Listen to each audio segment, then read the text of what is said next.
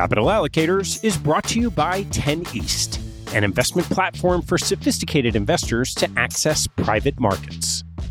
10 East brings benefits of having your own family office without the cost and headaches of doing so. It's founded and led by Michael Leffell, former deputy executive managing member of Davidson Kempner. Michael and his investment team offer members the opportunity to co invest by offering at their discretion. Michael and his team source, diligence, and commit material personal capital to each investment. The opportunities shared on the 10 East platform offer exposure to private credit, real estate, niche venture and private equity, and other idiosyncratic investments that typically aren't available through traditional channels. The principals have over a decade track record of investing in these types of exposures across more than 350 transactions. Post investment, the 10 East team conducts ongoing monitoring and reporting, just as you'd expect from an institutional investment organization. I've known Michael for about a decade, and after becoming impressed by the quality of 10 East offerings, its research process, and high quality investment team, I became an advisor to the organization and investor in multiple offerings. You can learn more and join me as a member at 10east.co. That's the number 10 east.co. I want to take a break in the action to tell you about NetSuite by Oracle helping businesses accelerate growth and run better with a suite of ERP, financial, CRM, and e commerce products. Here are three numbers for you to remember 36,000, 25, and 1. 36,000 is the number of businesses that have been upgraded to NetSuite by Oracle. NetSuite turns 25 years old this year. That's 25 years helping businesses do more with less, close their books in days, and drive down costs and one because your business is one of a kind. Get a customized solution for all your KPIs in one efficient system with one source of truth. Manage risk, get reliable forecasts, and improve margins. Everything you need all in one place. Right now, download NetSuite's popular KPI checklist designed to give you consistently excellent performance, absolutely free at netsuite.com slash allocators. That's netsuite.com slash allocators to get your own KPI checklist. netsuite.com slash allocators. And now, back to the show. Hi, everyone. Our planning for Capital Allocators Live continues. Sponsorships for the event are now available. Drop me an email at ted at capitalallocators.com to hear about the variety of sponsor options. Thanks for your support and hope to see you in June.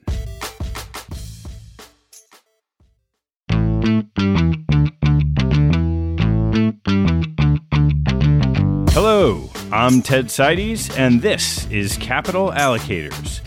This show is an open exploration of the people and process behind capital allocation. Through conversations with leaders in the money game, we learn how these holders of the keys to the kingdom allocate their time and their capital. You can keep up to date by visiting capitalallocatorspodcast.com. My guest on today's show is Greg Fleming, the founding CEO of Rockefeller Capital Management where he took the helm of a storied family office in 2018 to build and serve other families and institutions as well. Prior to taking on this challenge, Greg was the president of Morgan Stanley Wealth Management and Morgan Stanley Investment Management, and before that spent 17 years at Merrill Lynch, culminating in serving as president and chief operating officer from 2007 to 2009. Our conversation walks through some of Greg's career path, including some highlights from the financial crisis and the Rockefeller Capital Management business and strategy. We hit on ESG investing, serving clients, and leadership. And I couldn't help asking Greg about his relationship with the Yankee great Derek Jeter. Please enjoy my conversation with Greg Fleming. Greg, good to see you. Ted, good to be here. Why don't we just start at the beginning and you can pick where that beginning is and we'll just go from there. Okay. Why don't we go back to law school? Because I made the first of a few unusual pivots at that time that's kind of led me through the career path. And I often talk about that. So I'm at law school in the mid to late 80s. I graduated from Yale Law School in 1988. And I spent a couple of summers working at law firms in New York.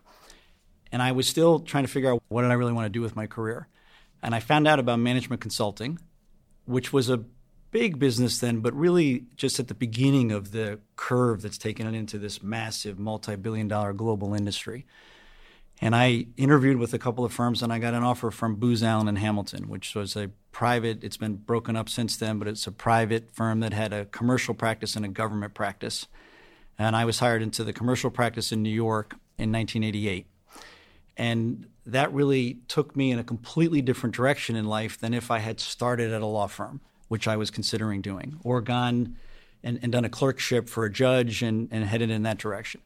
And it really was that I found out about management consulting. I thought it sounded like problem solving for companies, and I liked problem solving. So I took the offer and I jumped into it. And I loved it. And I spent four and a half years at Booz Allen in Hamilton working with companies from many different industries. And it was fascinating and it was an incredible education in businesses, what drives them, what makes them successful. Management consulting is a very interesting business to be part of because you get access to senior management and strategy quickly. And I was the associate on teams, and then I think I was promoted to senior associate and then principal. But you're working right with the uh, senior management. And I did it across many different industries and globally. The world really was opening up at that time, too. So I worked in Japan, I worked across Europe, I worked in South America. I remember heading down to Brazil to do a meeting with the team we were working with in New York. None of us spoke Portuguese, and they decided they were going to do the meeting in Portuguese, and we just kind of watched. So you learned on so many levels the travel, the cultures, the different business models. So it was a tremendous four and a half years for me in terms of really getting me educated on something that I had only had minimal insight into coming into it. What were the biggest lessons you took away from that initial experience? Well, there's a couple things. And I don't know that I took this lesson at the time, but over the course of my career, kind of lead up, and Steve Jobs famously said, I think to his group coming out of an offsite, we're going to have three follow ups, not nine, not 20. And one of the things I saw early on was all of these plans that would get in, put in place by the executive or the leadership team and it was too much and you're part of helping them craft it and you're thinking they're not going to go get a lot of this done and in fact they don't so one of the things i had started to learn early on was be very focused on what you're going to try to accomplish within a company. The strategy has to be tight and clear and communicated constantly and you have to keep going back at it. Because i saw a lot of situations where that wasn't the case. And i'm not saying that I had that clearly in my head at the time, but the seeds of that came together over the course of my career, where later on you, you see this is why some companies are very successful and this is why many aren't. And what was it that led you to make a change after that experience? I thoroughly enjoyed the work and the exposure and the coming up with solutions to problems and presenting it to the clients. But then they went to do it or not. And I started wanting to do it. And I wanted to be closer to being in control of it. So I got a call from Merrill Lynch, which at the time was really starting to expand its wings beyond just retail into being a broad based financial services company and, and, a big name in 1992. And I went and I joined in late 1992. And I thought this would be an opportunity for me to get closer to doing it myself and being one step closer to being the decision maker we'll have to get to the financial crisis, but that was some time later. So, what was the sort of soundbite from 1992 in your path up until when you were sitting in the room when it happened in 08? You know, Ted, one of the sound bites was that I joined the financial institutions group pretty quickly after being at Merrill. It was a couple of years, but that's really the path that I ended up on. And I got significant exposure to asset management. I started covering them from an investment banking standpoint and also wealth management because the asset management companies were generating a lot of their assets through retail system and Merrill had the biggest and one of the best. So those two businesses became a cornerstone businesses for me in terms of understanding and having clients and operating them. They're very important to Merrill Lynch as a principal.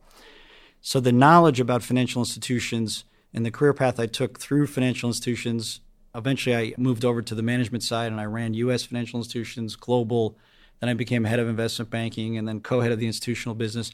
But that path was partly set by my insight into financial services companies And that's one reason why I was at the table in 2008 making big decisions about Merrill. We ended up at that time owning 49% of BlackRock, and I went on the board. So I had intimate insight into BlackRock going into the crisis, which was big asset for Merrill Lynch. I knew the wealth management business because I'd been dealing with the people there for years, financial advisors and who were selling a lot of the asset management companies' products, who I was covering on the banking side. So being front and center in terms of what was going to happen to the company was partly that I was president and partly that I knew these businesses. If you took that thread from your Booz Allen experience and the sort of getting the right focus, a lot of you think of asset managers in particular are not known for managing people well. Where did you see that succeed and then fall short? That idea of sort of having the right focus from a business lens? People intensive businesses often make the mistake of taking the producers, the people that are generating the revenues in one sense or another, whether in asset management, it's portfolio managers and investment people. In wealth management, it's private wealth advisors. In investment banking, it's investment bankers. And then assuming they can be great leaders because they've done their craft very well. And the skill set is often so different. Investment banking is the starkest example because some of the greatest bankers are really good at covering a set of clients and doing a lot of business with those clients and obsessively working with those clients. But that skill set doesn't translate to motivating large groups of people all the time. And because of that, you end up with companies that promote people who really should have stayed on the business side into leadership, and then they struggle. And then there are companies that make good decisions about who the leadership should be. BlackRock's a good example of great leadership. Larry Fink, he's a really good leader both strategically in terms of where they should go and putting people in the right seats and motivating them. And that's one reason why that firm has done as well as it has. It's not just investment performance or buying iShares at the right time. It's a lot of it is in the management and leadership of that firm. And that's a positive example. There are many on the other side that might have been bigger or better positioned and over the years fell by the wayside. So let's go to the financial crisis.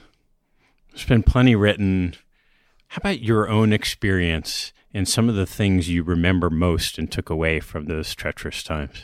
One of the things that I learned during that time, this is clearly a life lesson, and I talked to my children who are 23, 21, and 19 about this.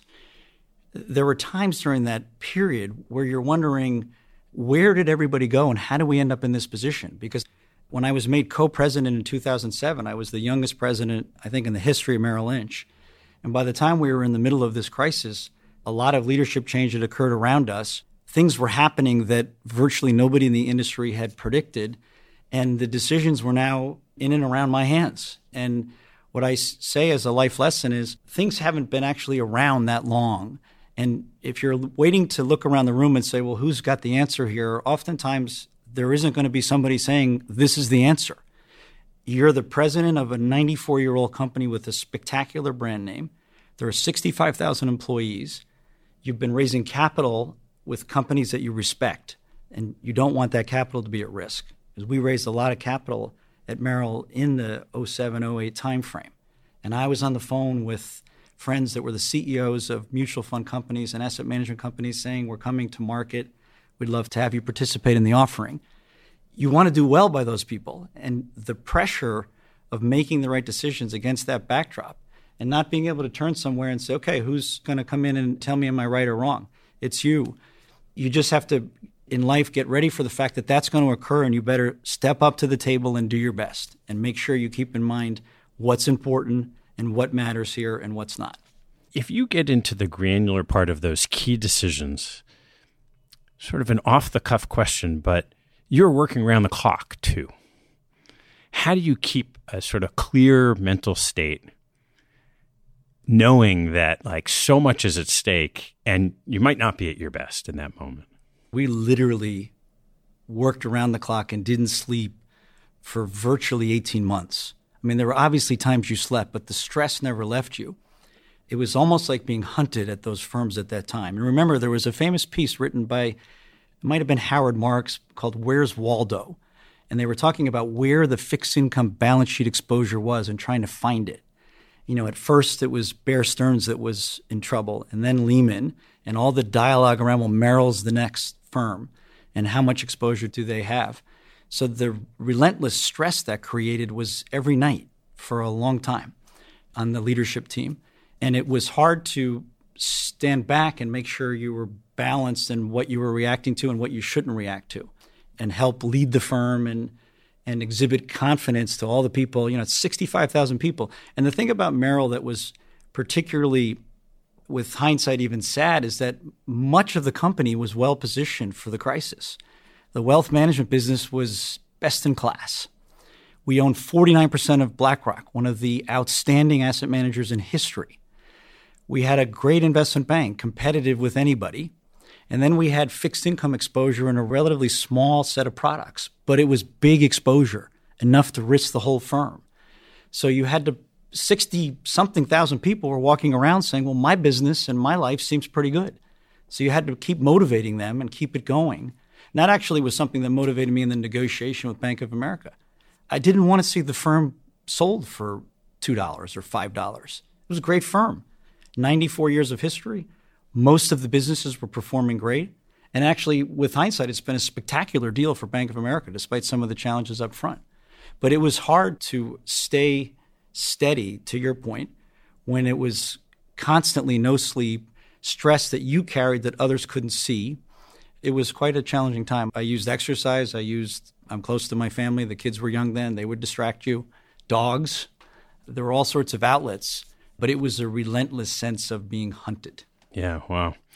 I want to roll forward into sort of your move into private wealth, but I also noticed that after that period of time, after that B of A deal got done, you basically slept for a year.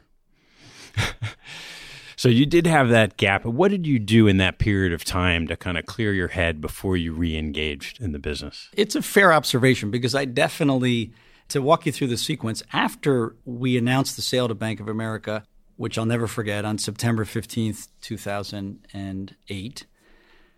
And it actually leaked late the night before that Sunday night. So after we announced that, we started to move down the path of integration. And I went to my 20 year Yale Law School reunion. And the dean at the time was a man named Harold Koh. And I saw him, and he was very candid. Like you just said, I slept through a year. He said, You look awful. You're drained. Why don't you take a break from that world and come up here and teach and write and clear your head. And I said, Harold, I appreciate that. And he said, It's a dean's appointment. It's just you and me. It's all yours. And I said, I can't do that. I just sold this firm and I was instrumental in doing it. I've got to see this forward. And then over the next month or two, I realized that it was going to be quite a difficult transition for Merrill and for me personally, because it was a very different culture at Bank America. And look, they bought it. It was a $50 billion transaction in the middle of that time. Merrill Lynch has went on to thrive. The 65,000 people kept their jobs. Lots of positives. I'm not picking on them. But it was going to be a very different firm. And I just decided this is going to be too difficult to transition for me. I think it's a good time for me to go and this to go on. I left right after the new year and I flew down to see Ken Lewis and I said, I'm leaving. And he nicely said, We don't want you to leave. And why are you going? And I said, It's a good time for me to go. And after some back and forth, I announced that I was leaving and I was going to go teach at Yale Law School. And I did. I ran a lecture series up there over the course of the next four or five months, and we didn't tape it, and I really regret that because we had Larry Fink, we had Rodge Cohen, we had Alan Schwartz, we had Steve Galbraith, we had everybody that had been around the crisis, and they came and they talked to students at Yale Law School about what caused it, what's happening now, governmental responses. It was a spectacular group of people. So I did that over the course of the spring, and I really did kind of catch my breath. I mean, I drove the kids to school. I was on garden leave. I couldn't do anything anyway. And it was a time for me to kind of recharge. And then James Gorman actually came and spoke. He and I were friends from Merrill Lynch. He ran the private wealth side when I ran the investment banking side. So he came and spoke, and he and his wife and my wife and I had dinner up there. And that really laid the seeds. We were still friends for when he was named CEO in the fall of 09. He called me the next day and how difficult was that decision for you? I had a lot of opportunities that were starting to come together at the time, and I was trying to sort through it. Really, where do you want to spend your time now? You're, I think I was 45. It was a good time to take stock and say, this is really what I like to do every day. Let's pursue it. But in the final analysis, Morgan Stanley was and is a high quality firm. And I knew James. I knew his values. I knew the way he thought about business. I knew what he wanted me to do. I knew I could do it. I knew he'd let me do it. And it was the comfort with that relationship that led me to take the job. And he was pretty focused on it. I mean, it was, he had other deck chairs lined up. This is the one he wanted. But the personal relationship, and I say this often, this is another life lesson for my kids and when I talk to young people. The relationships with people are very, very important. It matters if you're working at Apple versus another company. But still, the day to day relationships with people and whether you respect them and whether you think in a similar fashion, that's a very important part of the way you should make decisions about what you do with your life. So, James taking over and being in charge was a big part of that decision. And then roll me through that and let's get into Rockefeller. That was a good lead up to it because at Morgan Stanley, I ran asset management and I took over wealth management a year later, a dialogue James and I had going in. So I ran both businesses for the last five years that I was there, asset management for six years. The wealth management business at Morgan Stanley was in transition. That was another reason why I went to Morgan Stanley. I thought the business model that James had started to put together was the right one. They had asset management, they had wealth management, they had the investment bank. But wealth management, to me, was a key part of what could differentiate them, and no question it has. Look at what's happened since then. In running those businesses, I really got into the weeds of wealth management for the first time. At Merrill, it reported to me. I knew the business well, but I was president and I had everything. There was somebody running wealth management day to day, so I wasn't as into the granular as I was at Morgan Stanley. So I really got to know the business well. And when I left Morgan Stanley in 2016, I was very focused on creating something like what we're doing now at Rockefeller Capital Management, which I'm happy to talk about. Yeah, go right there. So, what we did with Rockefeller Capital Management, there's a family office that existed way back in 1882. It's the predecessor of Rock and Co., which is what we bought, which was the family office of the guy, John Rockefeller Sr., who made all the wealth in oil he set it up in 1882. It became a multifamily office in the 70s. And that's the business that we bought and closed on in March of 2018.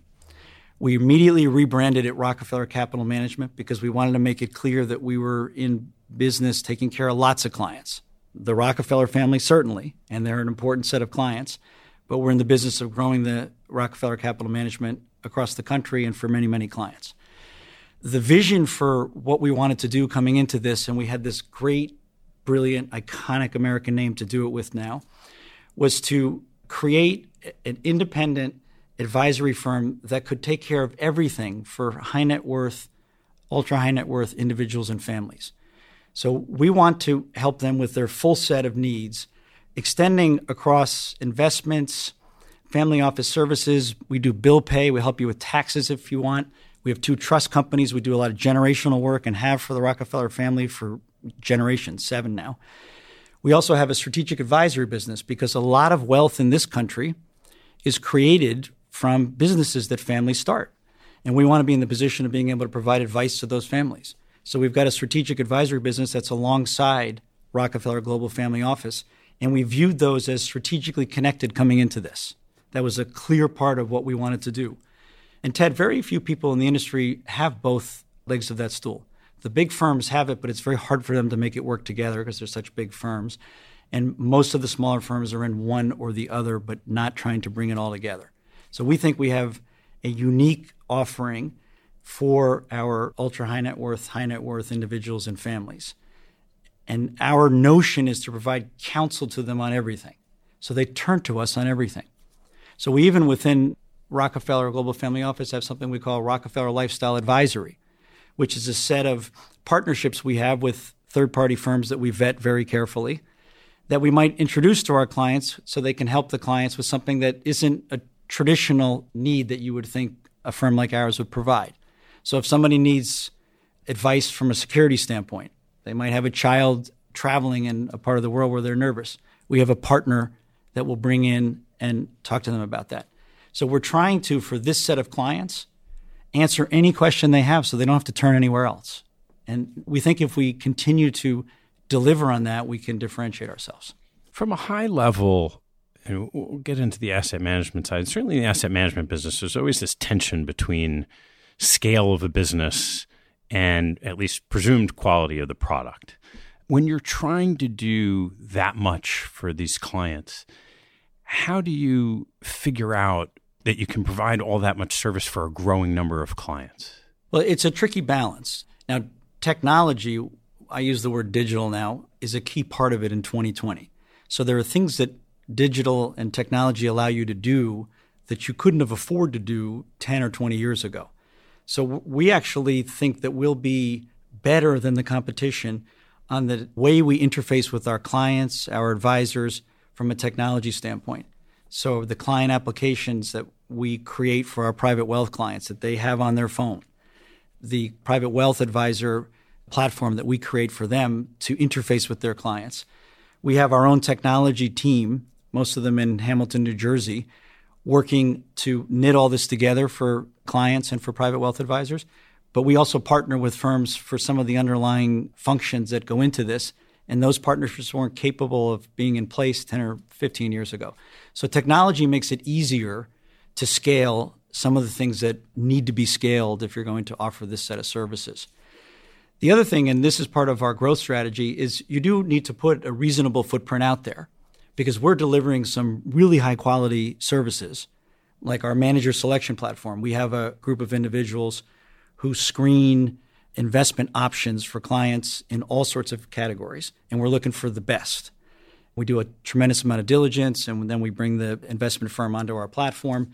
If you're going to invest in things like that to the degree that we have, you have to have a reasonable footprint to amortize that investment across. So we've been growing across the country since we bought Rock & Co. in early 2018. We have a significant presence in Atlanta now. We have a presence in Dallas, Los Angeles, San Francisco. We've opened Boca Raton. And the four or five year strategy is to have a reasonable set of capabilities in 10, 15, 20 wealth centers in the country. And the products and services that we've built to serve those clients and private wealth advisors will then be commensurate in terms of the investment and the scale that we're applying it against. So, within that breadth and story, when you're going to a new client, what are those three things that you would have taken out as a consultant back in your Booz Allen days and says, okay, here's what we're focused on for you? One of the things I start with is independent, trusted advice and lack of conflicts. We are a private firm. This is our whole strategy. High end individuals and families on the private wealth and strategic advisory side, pension, endowment, foundation, ultra high net worth individuals on the asset management side. We're not trying to be something else.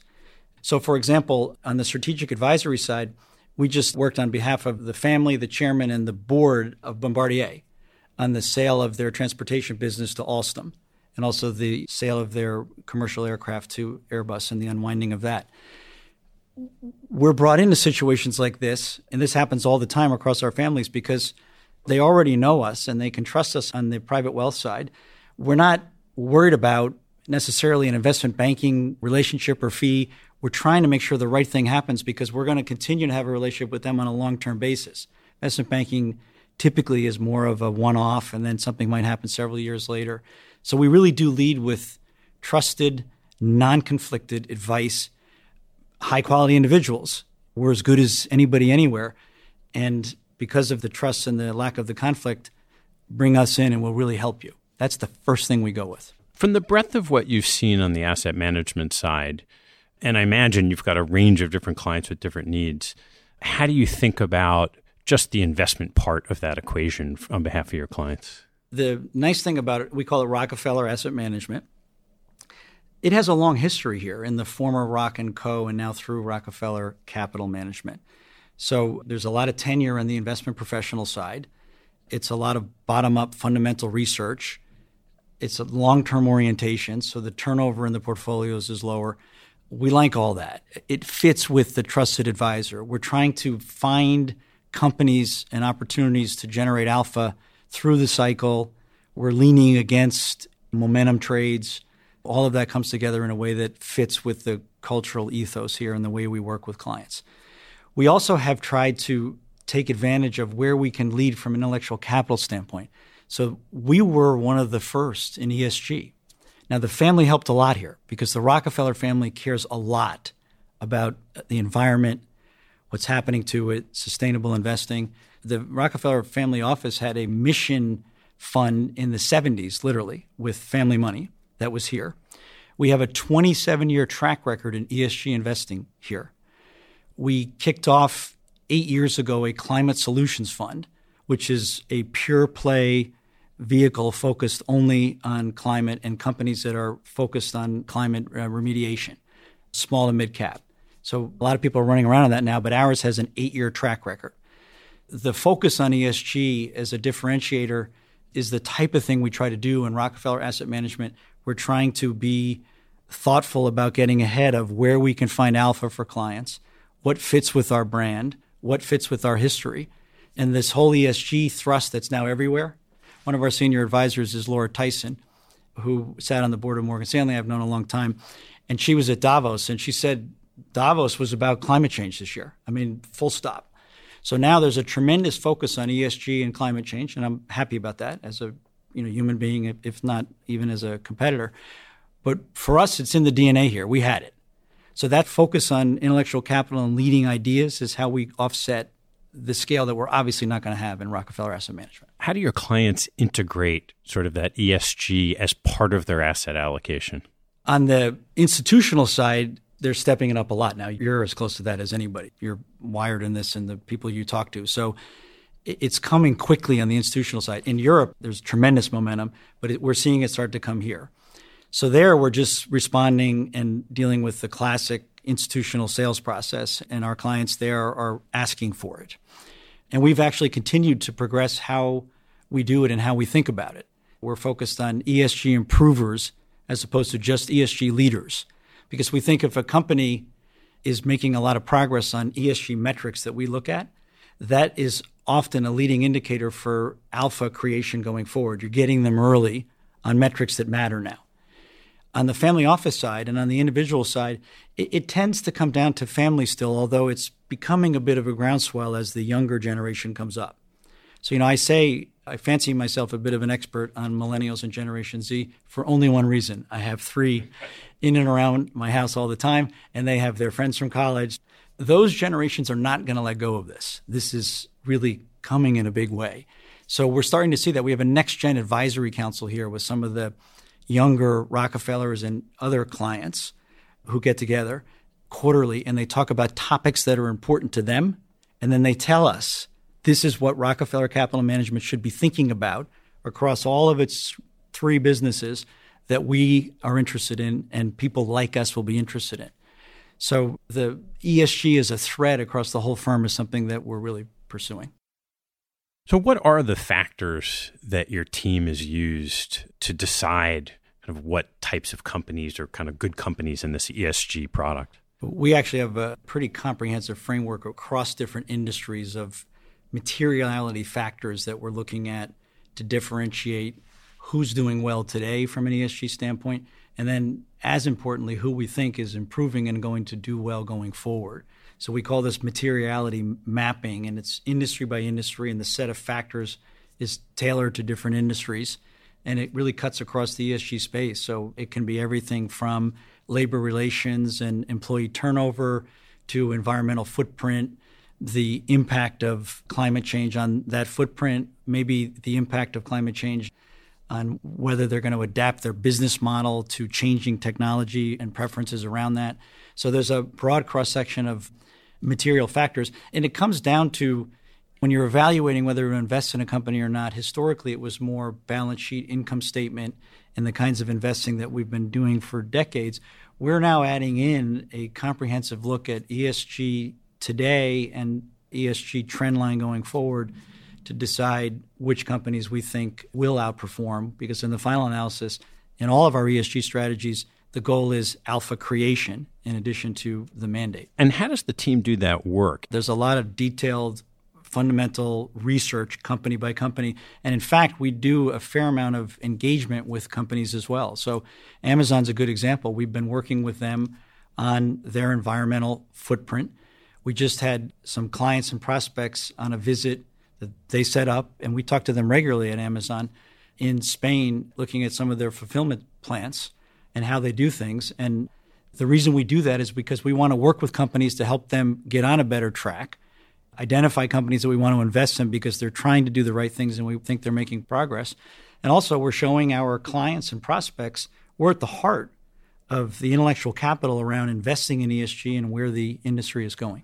So, what have you learned, and what's the team learned over these eight years they've been actively engaged in ESG that you see other people kind of just catching up to?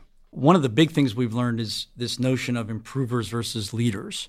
It's important if you're a leader in the ESG space because that really can indicate a healthier company on a lot of bases. But we don't want to limit it to that. We're not trying to exclude companies. We're trying to identify companies that are going to improve in the ESG space as well. So we're looking for predictive variables around who's improving in ESG because we think that's an early alpha signal. We've incorporated this notion of improvers into a lot of the work we're doing in ESG. When you layer that into this notion of you want to generate alpha, how do you quantify someone who's improving on ESG as it relates to kind of the old school financial metrics? It's a blend. It might have been before it was the classic financial analysis, balance sheet, income statement, quality of management, things like that. And now we're adding this to the mix. So it may be that if they're improving and the trajectory is pretty good, but not great, but the other characteristics are compelling, it is still an alpha generation strategy. So you're trying to balance all of the variables. ESG is an important variable for us, but it's in the mix against the others as well. What are some of the things that you've learned and heard from your clients in Europe who have clearly been kind of ahead of this wave in ESG that's just increasing in the US? We think that this is a time when the US is going to follow. It's not always the case when you're looking at whether it's investing or lots of other things in life, but it's so compelling in Europe and so important and now being talked about everywhere in the political realm and that the desire to invest consistent with ESG principles will accelerate significantly here in the institutional space and over time on the individual side as well. So the Rockefeller Asset Management side is a direct investment arm, Long picking the securities. Yes. Long only, fundamental research, bottom up. Strategies are here. The teams have been here for a long time. We also have, serving the family office, a manager selection platform with many high quality firms outside of Rockefeller. Because in the final analysis, or not in the final, in the first instance, for our high net worth and ultra high net worth clients, it's open architecture. We're only trying to do the right thing by them. We'll access the Rockefeller Asset Management products if we think it's right for the client, but there's never anything beyond that. We want to make sure that the client knows we're completely open architecture. What's been the balance across the accounts of internal Rockefeller Asset Management and then external from other managers? the business that we've grown the most since we bought the firm is more external because that's the model they're used to. So if we hire a team from Merrill Lynch or Morgan Stanley, UBS, JP Morgan, they're used to more of an external manager model. Legacy family office was more connected to Rockefeller Asset Management, which was good for them because the performance has been very good over many years. So we're opening that up more for them and we're exposing the clients that have come over with our new teams to Rockefeller Asset Management. So we're making it more of a blend on both sides. As you bring in new teams, how do you integrate the existing portfolio that those advisors may have had for their clients that may be different from, say, the external manager selections that your team already has on the platform? We typically will onboard the portfolio as it existed unless there's a, something that we really don't like and then we dig in on the diligence going forward. And if there's a manager that we're less comfortable with, we say you're not going to continue to use that manager going forward. The client that's happy with it now can stay with it. But we try to balance that between being dictatorial as they come over, but we need to be clear this is the set of managers we're comfortable with on a long term basis. We invest a lot in this manager selection. It's a very key part of the investment side of our family office. And how do you think about that balance between kind of customization and call it standardization within the platform? We're very focused on a bespoke model here. We want these high end individuals and families or the institutional investors and Rockefeller Asset Management to feel a different sense of connectivity with us. And this gets to the trusted advisor.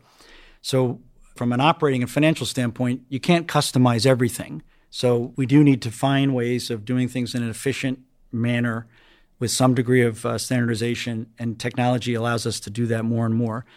But we're okay with a lot of customization because you know if you're managing 50 or 100 or 500 or billion dollars for a family, they're expecting that they're treated really on a one-off basis, and we need to deliver that. And if we want to be the firm that differentiates that coverage model, we have to deliver on that.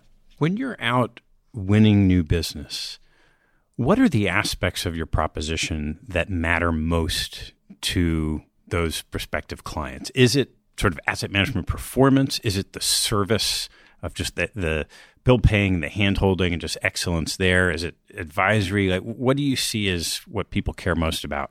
One of the things that matters a lot, which makes the client feel comfortable, is the environment we're creating here for the private wealth advisors to thrive within. Because the reason that so many people want to come work here and that we are hiring some of these great teams, not some, really been very fortunate to bring in best in class teams across the country, is because we've set up a model that allows them to do what they do best for those clients easier day in and day out. It's not a big firm with a lot of bureaucracy and questions around, well, why are you doing this?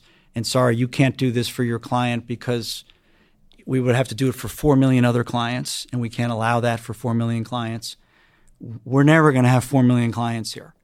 Our clients are all in this segment high net worth and ultra high net worth.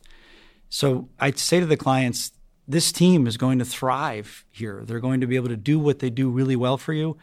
You know, we still have regulators we have to make sure we do the right things by, and, and there are rules here, but it's a more entrepreneurial culture and place for them, and they thrive here. So that's a big part of it. And then you add on what you were describing. This business started with investment. We're adding a lot of other things to investment. Those family office services, the trust companies, the generational planning. I was on the phone yesterday with a client that's done a lot of philanthropy, but they want us to help them with a more systematic approach to it. We have a sister organization called Rockefeller Philanthropy Advisors. It's a not for profit. They're experts in big foundations and, and they do a lot of tailored planning. If you really want to set up a foundation focused on climate change, these are the things we'd recommend. So we bring them in to talk to clients. So those things are all also important and they're additive. And you can say to the client, this team will have access to a broader cross section of things they can help you with here than they did even at the big firm. Because the big firm isn't trying to provide a broad cross section of services to these clients. What have been the biggest challenges you faced in your time here? One of the challenges was buying a was effectively a family office and transitioning that to really a growth company. And you have the people that are here when we bought the company, and then you're hiring a lot of people, and you want everybody to feel like they're part of it. So we've worked hard on that and getting everybody feeling like they're connected to the culture. They know what the culture is. We care a lot about our website and what the website says the mission statement of the firm, the principles. One of our principles is excellence. I've been on that my whole life. One of my favorite quotations, Vince Lombardi, who said, uh, Perfection is not attainable, but if we chase it, we might just catch excellence. You got to get everybody to buy into that. So if somebody was at a firm that was maybe a, a different place before, that's really good. We want them to feel like they're part of that. We've worked hard on that in the first two years. So that was one of the early challenges. Another positive that I want to mention is our private equity partner is Viking through their private vehicle, and they've been great partners. They and I talked about doing something like this virtually from the first month or two I left Morgan Stanley. They understand where we're going. They're involved in strategy. They leave a lot of the day to day execution to us. That's their model. Our view is that we just need to execute. We've got a, best in class brand, we've got great people. We have great capital partner, great board. Some of these board members, I'm sure you know, Jack Brennan is our lead director. Andrea Jung, Shelly Lazarus, Marnie Manion, Paul Miners. So every day, the leadership team and I think we just need to keep going forward. It's the ingredients are there. It's the quality of the execution that's going to drive a lot of this. And where do you see this business five years from now? The soundbite on a Friday evening on what would you want to hear somebody say about the firm? We want to be the premier independent financial advisory firm in the industry, serving through the Global Family Office and Strategic Advisory, high net worth and ultra high net worth clients and families. And on the Rockefeller Asset Management side, institutional investors, pension, endowment, foundation. We'd like to be considered best in class on those clients for those things. So you mentioned execution and you're in that stage and you know a lot of the people I talk to are really focused on managing money. And it strikes me that through your career you really got to a place where you were a leader managing people. What are the things you've learned about how you manage people and leading a group of people? Leadership is a critical part of what I've been able to accomplish with my career. I enjoy motivating and leading people to a goal. And the most important part of leadership is hiring the best possible people and team and then empowering them to go do it. If people are really talented, they want to be able to take something and run with it. So, one of the things that I've been focused on throughout my career, and I did early on, even when I was younger and I was in a leadership position, and I had people working for me who might have been older or more experienced, the trick was to get them in a great spot, make them feel a sense of empowerment and an ability to go get it done, and then let them do it. And great people will flourish when they do that. I used to say in the Merrill days that the trick on leadership was to find people that were more talented than you in all sorts of various things, get them in place and let them go do it. 15, 20 years on, I was right about that. And I have so many people around me at Rockefeller, and I have throughout my career, who are better in lots of different things than I am. And having them feel like they're part of something and we're partners and they have their piece to go drive forward. And I'm not going to second guess them. We've agreed on strategy, we've agreed on milestones, we've agreed on pace, and then it's over to them. You know, there was this great Jeopardy player recently who bet significant amounts in the daily doubles, James Holzhauer, and he would push his hands out and say everything in. I do that on leadership. I make sure I get great people. I try to position them well. We agree on the things I just described, strategy, pace, etc. And then it's over to them. You have to go get it done. And great people then flourish. So one of the real tricks of leadership is finding great people, agreeing on a path and then empowering them.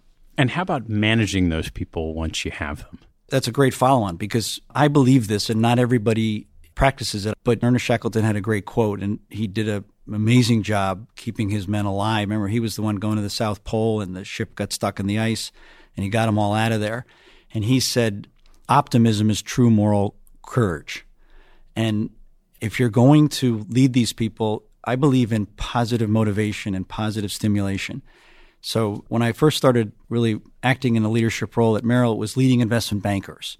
I pretty quickly figured out that positive motivation and trying to get people to stretch in a constructive way was the best way to extend the enterprise. And I remember talking to one of the people who worked with me in a leadership who was more of a quote producer, a good banker, and less focused on positive motivation and would listen to the Shackleton quote and probably want to debate it. And I said, the challenge that you're creating, and as we're trying to lead this group, because we were kind of co-heads, the good person goes into your office and then they come out and they feel beaten down. And is there a hope here? We can't be here just for the superstars. We have to take people who are very good or good and make them feel great and make them feel the sense of purpose. Otherwise, the collective good isn't going to move forward. So, a lot of it is about positive motivation and having people feel stimulated when they get off the elevator. I said this recently in a town hall I did here at Rockefeller. I said, We're trying to create a culture where when you get off that elevator, you feel great about what you're going to go do that day. You feel happy to be here and you understand your purpose and you want to help push this forward and do the right thing by clients and you like the people you collaborate with and you walk down the hallway and somebody says good morning. You don't get off that elevator, go through the doors and say, when is it going to be five o'clock or six o'clock or I can't wait to get out of here. People who have that reaction in an organization that doesn't provide positive, motivating leadership, the organization and the enterprise won't thrive as much as it should. And you see that, Ted, throughout society today. Governments, academic institutions, companies, some do better than others based upon the quality of the leadership at the top. And are the people who are leading making the people who need to get it done feel good about getting it done every day? And it can be exhausting because you're worried about and you have to focus on others, which is why the individual successful producer, whether it's an investment banker or a portfolio manager, is often not the person that you want to put in a leadership position and say, worry about others, motivate everybody, make sure that the good people really are driving forward, make sure the person who feels like they're not in the right spot either gets in the right spot or maybe they should be in a different organization, but handling it in the right way. And how do you balance that strong positive motivation with the occasional time where something's not going the way it should? It's got to be with direct feedback and straight talk and saying to people, and I've had to do this over the course of my career more times than I'd like, where you sit down with somebody and you say, you know, we've tried to have this work and you've been working hard and focusing on these things, but there's really a disconnect here and there's a better spot for your talents and services than here. That conversation sometimes has to occur. Or you have to shift and move somebody and say, this isn't working, we're going to try this.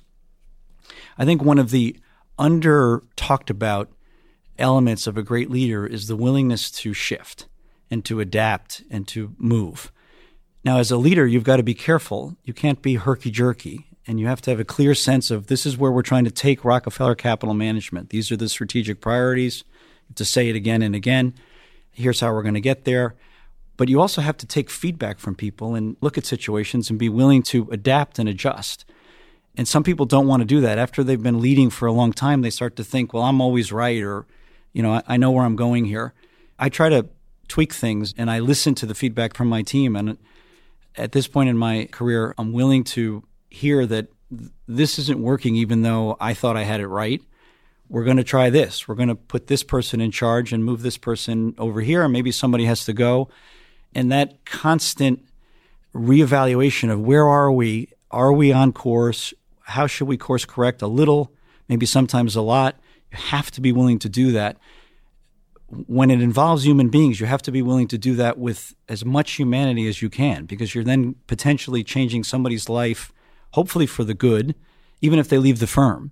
And I have people that I've asked to leave different organizations that I've been a leader in who are friends today, who I helped get the next job, who got in a better spot, and who agree that was a good time to transition you have to bring that humanity to that dialogue though and never forget even at Merrill I had there were 65,000 people when I was president and there were 35,000 in the two businesses at Morgan Stanley if it becomes numbers and it, people don't matter then you've lost the ability to lead you really don't have the mandate in the eyes of the people that you're trying to lead so being willing to be direct in, in the feedback being willing to course correct and doing it with humanity and with a recognition that the person sitting in front of you, this is a huge part of their day life.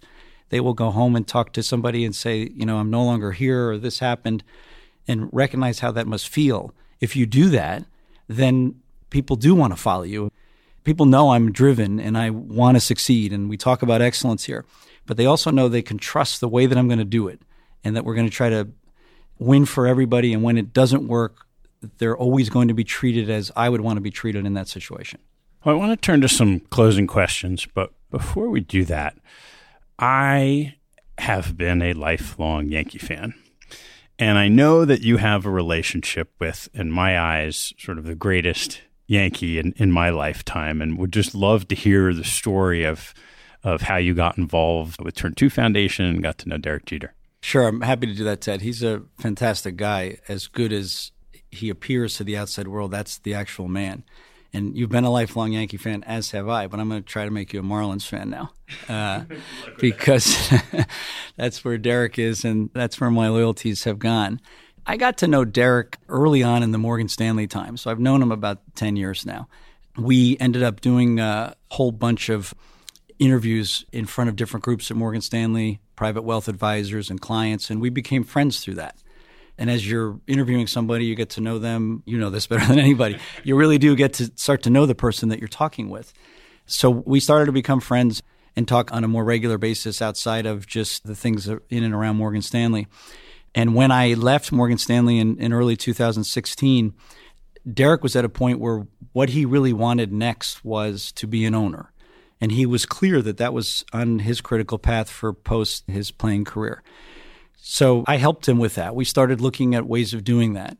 Over the course of all of this, I had gotten to know Derek's family. He'd gotten to know mine. This is important for Derek and for me, but his parents really are very close to him. You know, I met them and I met his sister Sharlee, who runs the Turn 2 Foundation for him, does a fantastic job. I do sit on the advisory board there, and I've tried to be as helpful as I can in a great charity. And by the way, something about Derek Jeter, he started that in his second year in the league. So right from the start, even before he was the Derek Jeter who gets into the Hall of Fame with all but one vote, he was already trying to give back. So I'd gotten to know his family and they'd gotten to know me, and there really was a comfort level all the way around. We had done some fun things at Morgan Stanley. Went to a Alabama football game, and you went around with Derek in any situation that was in the public eye. He was as patient and graceful with the the request for photos and can we have a picture. The impatience he never showed it, and it's relentless. I mean, he's recognizable, particularly in New York, but anywhere.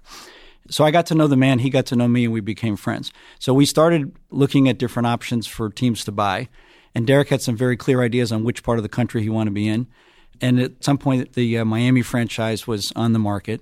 And we spent a lot of time, talk about getting to know somebody, six, seven, eight months in intensive effort to put a group together to buy the Marlins.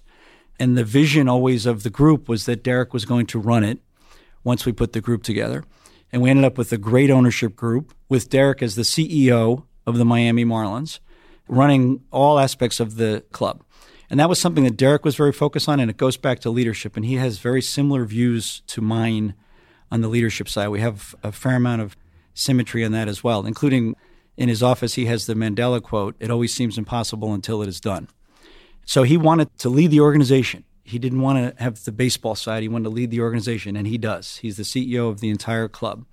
And we have a great ownership group. Bruce Sherman is the control person and the lead on the ownership side, but there's a number of other really good people that are in the mix and very supportive of Derek. It's our third season, and we lost a lot of games last year, but he and his team are fixing the club from the ground up, trying to put in place a group of people who feel like I described at Rockefeller getting off the elevator a sense of pride of working for the Miami Marlins.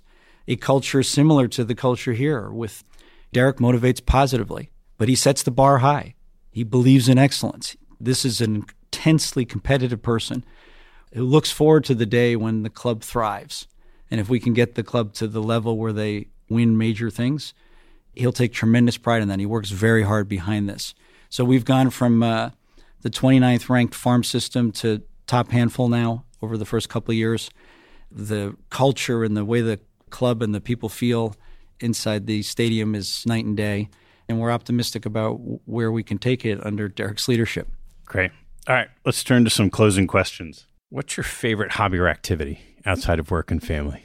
I'd highlight two. One is I run a lot, although I've started to temper that with cycling, which I love. But I do a lot of that. And then I love to read. Were you a marathon runner? I was. I haven't done it in a couple years now, but I ran New York a bunch of times. I ran Boston once, which was fun but challenging. And I like the marathon running, and I like the training for it. The time by yourself, early mornings. You know, New York, it's in November, so August, the sun's coming up at 4:30, and you're out trying to run 15 miles. I like that a lot. What's your biggest pet peeve? This isn't a life-changing pet peeve, but my kids and I joke about it. When you have a down escalator and people are standing there and blocking the way, and nobody walks I'll say, why are we all standing here? We can go with the escalator, but it can go a little faster. Let's walk. How about in the investment world? Investment world's easy. The pet peeve is easy. You get hired for something, you should stick to it. Mandate creep is something that that's not the job. So if it's small cap, it's small cap. How do you use social media professionally? I use LinkedIn, and my marketing colleagues help me with that. Away from that, I'm not on my front foot on social media from a professional standpoint. And frankly, relatedly, personally, I don't do that much on social media. I do have an Instagram account so I can see the pictures that my kids post, but I've never posted a picture. Yeah. And how do you think about it from the firm perspective? I think technology is changing the world at a pace that's incredible. The number of years between an invention being really put out there and half the population using it. So, electricity, when you started putting light in houses, it was about 60, 65 years before half of the country had that. For uh, radio, was 35 years, television, 25. For the iPhone, it was four. Comes out in 07, and by 2011, half the country's got an iPhone, and now probably everybody. And the debate with parents is do they get it at three, five, seven, nine, whatever. So I think technology is going to continue to change all industries at an increasing rate. I think one of the reasons we've had such a long economic run here is because everybody struggles to measure productivity. Technology changes every job every day. It matters so much less where people are, and certainly service businesses. It, it will be very important part of wealth management services and even services with institutional clients. I think social media and the way that you're dealing and talking to clients is going to become more and more a part of our business. And regulators will be trying to figure out how and in what ways they allow it to happen because it's just the momentum behind it is huge. You mentioned a sort of a 4 a.m. run to start. What's the structure of your day look like? I like early and I like mornings, which again, the three children tease me about, but I'm up early all the time. I like to exercise before the day starts. So I'm up by five, sometimes earlier, rarely later. Even on the weekends, I like to get up early. Then I might take it a little slower and have coffee with the dogs. And then uh, I bring a very organized approach to my professional life. So I don't forget that lesson that I learned, even though I didn't completely absorb it in the Booz Allen days. What are the things that are really important that I, as the leader, have to get done to move this forward? And what are the things that I've got great people doing and I don't need to get involved in that? So I structure my time efficiently, but every day I'm trying to think about what really matters and what doesn't so that I use the day really well. What do you do for self growth? You might have seen this piece. John Gardner was a Stanford graduate, and in a 1991 commencement speech, he talked about self renewal. And then he gave that speech in different places, and it's everywhere now. I hadn't seen it until recently. But one of the things that really resonated with me, because I'm 56 years old, is that self growth and self renewal should be a lifelong thing. And what Gardner talked about is being in a room and seeing these executives who thought that they were going to get to the pinnacle, and now they're there at 40, 50, 60, and they seem jaded and, and struggling with life. And some people keep renewing themselves and taking on different challenges. I mean, you can see this, whatever one wants to think about different candidates. There are a lot of candidates for president that are doing it on the late side from a chronological standpoint. So the self renewal, self reinvention, there are lots of things I could do better, and I try to focus on actually changing. It's not, okay, I always did it this way. And if it's not really working, think about it and change it and get better. And maybe I can keep doing that until I'm 70, 80, 90, and I can address things that I shouldn't have been carrying along the way these years. What lesson from your parents has most stayed with you?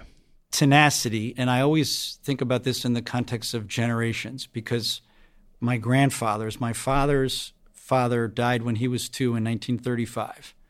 And he graduated from the second grade and went to work in Maine as a woodsman not an easy life, and it ended early. But he was clearly a very bright guy.